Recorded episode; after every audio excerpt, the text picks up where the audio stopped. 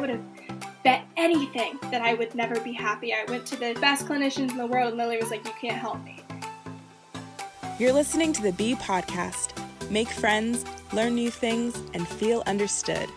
Now, here's your host, Sage Lally.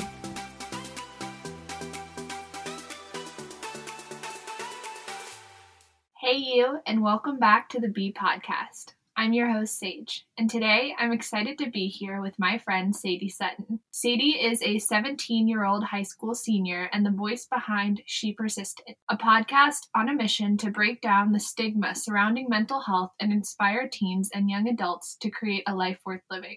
Sadie's episodes offer DBT education, self improvement tips, and vulnerable personal experiences about her time in intensive inpatient treatment. Sadie, I'm so excited you're here with us. Thank you so much for being here. Thank you so much for having me. I'm so excited to be on the show. Of course. So, I know you've been through a lot for a 17 year old. Can you give us a bit of your backstory?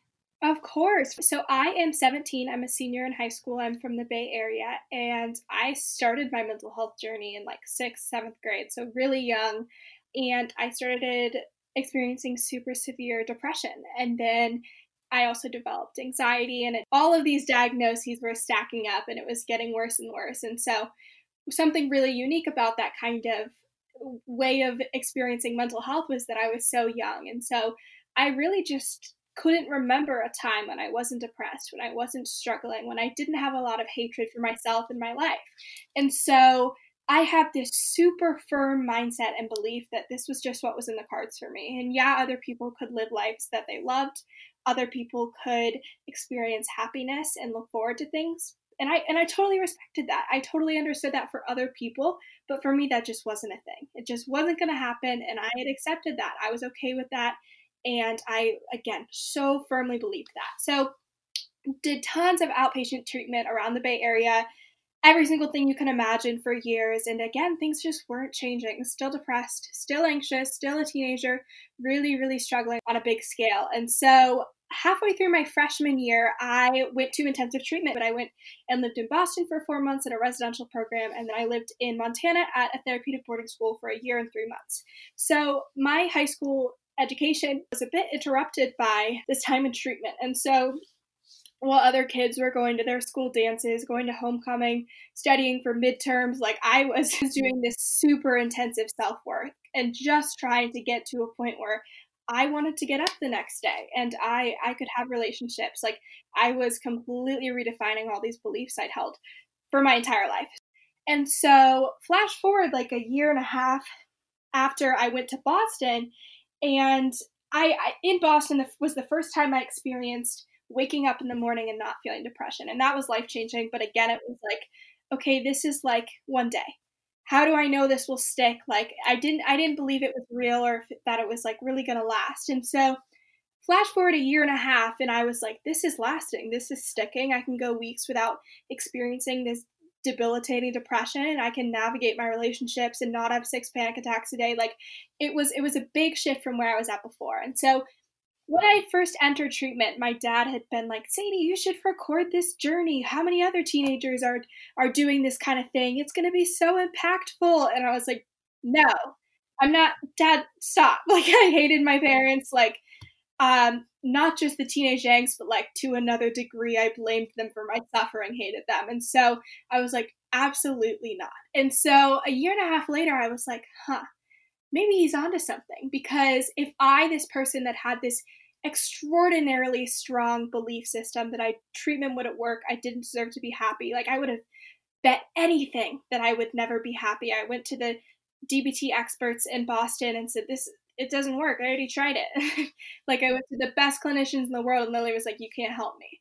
And so if I, this person, had had this extraordinarily strong belief system and suffered so much on such a severe degree, could experience this change and rewire those belief systems and and begin to live a life that I loved, then anyone could do it. And so I wanted to share that story and I wanted to at first just tell parents, friends, teachers, all those kinds of people that surround or in the community of the person who's struggling what to look for, how to support someone who's going through that. What can you say? What can you do? What is going on inside their head? When I first started the podcast, I don't think I've ever talked about this before, but I wanted to call it in my head because that was what I wanted it to be. I wanted it to to tell people what was going on in there when I was shut down for four years. And so there was already a podcast called In My Head, so I just switched that up. I love it. And I love the name She Persisted. What was the story behind that name and how did you come up with it? For the year that I was in Montana, when my parents went to look at therapeutic boarding schools, they were in this little ski town in Whitefish, Montana. And there's one of those little trinket shops that have all the shirts and mugs and pins with all those quotes on it and like funny signs that are like, bras are there for you because they're supportive, like stuff like that, like really stupid quotes. And there was this shirt that said, Nevertheless, she persisted. And my dad saw that shirt and he started, he was like, wow, like this is, if I've ever seen something that is indicative of Sadie in this growth, it's this quote, which is that she's been through so much at such a young age and struggled more than more than any teenager should have to, and yet she persisted through that. And so he sent me the the shirt with this message and like ended it with PS, nevertheless she persisted. And this was when I was still in Boston. So a couple months, not even a couple months, a couple weeks later, I went and started in Montana.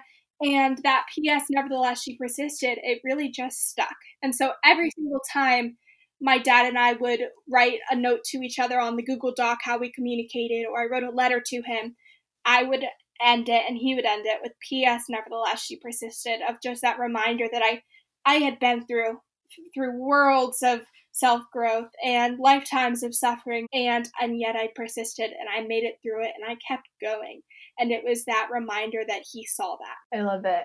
I would love to hear a little bit more about your experience in treatment.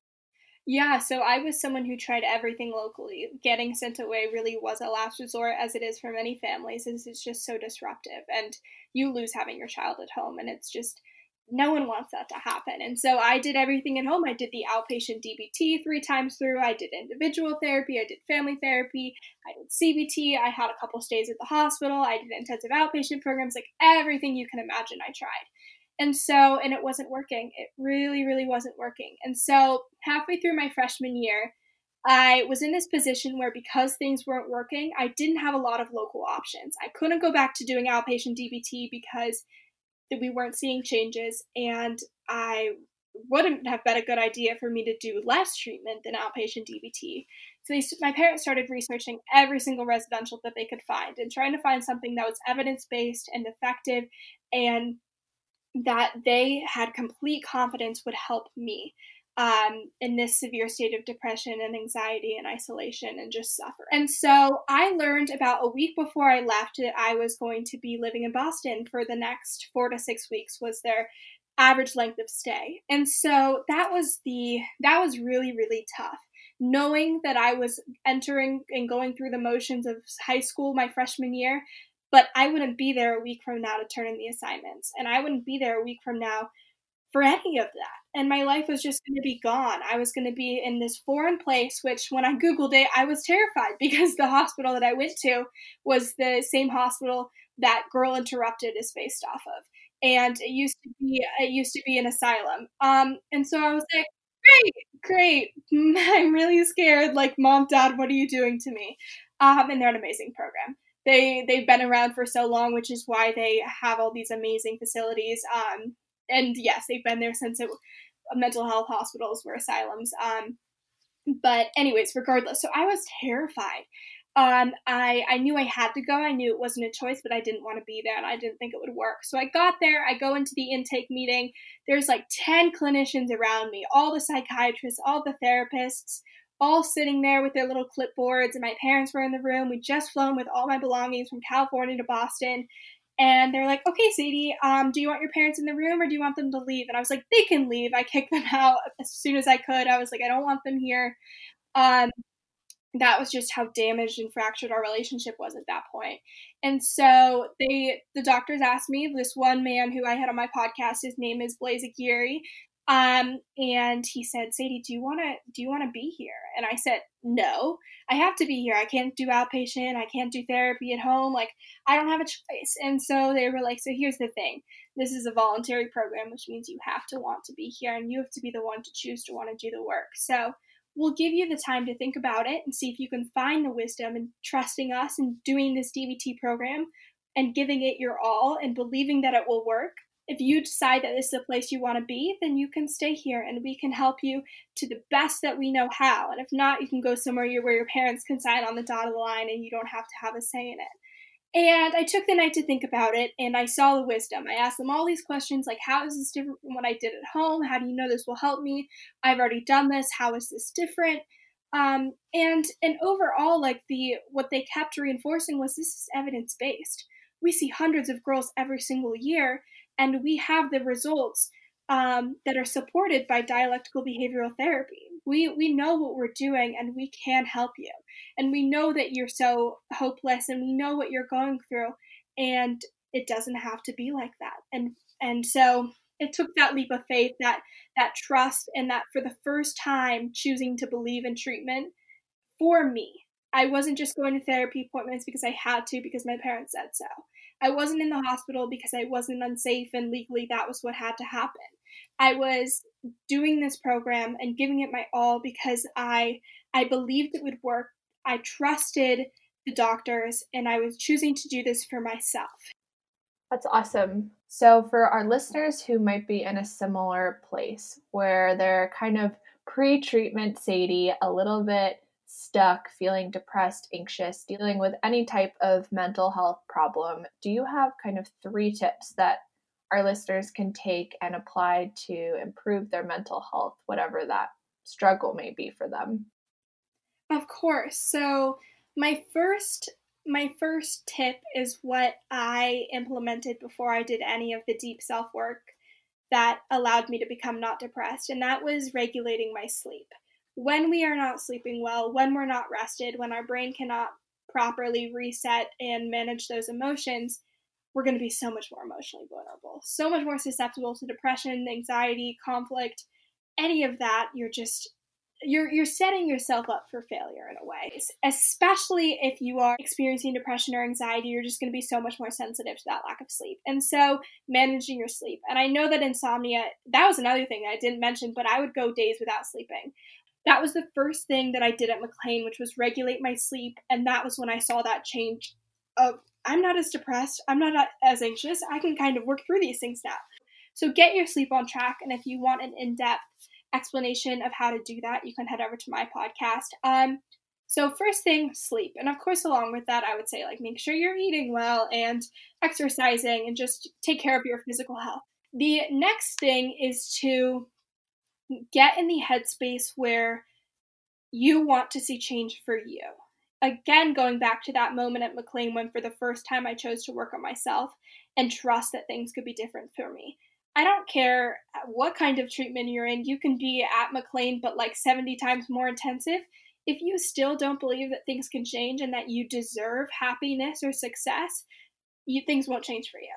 Um, you can go through the motions, but there will be no lasting difference unless you choose that you want to improve your mental health because you can cultivate enough self compassion to want that for you. So the second thing is no matter how you how you have to do that, whether it's researching and becoming educated about how life can be. That was something I was lacking. I didn't realize that my life could be different. Or maybe it's writing down that life worth living, whatever that means for you. Um, developing that that want for an improved mental health for you. And then the third thing is connection.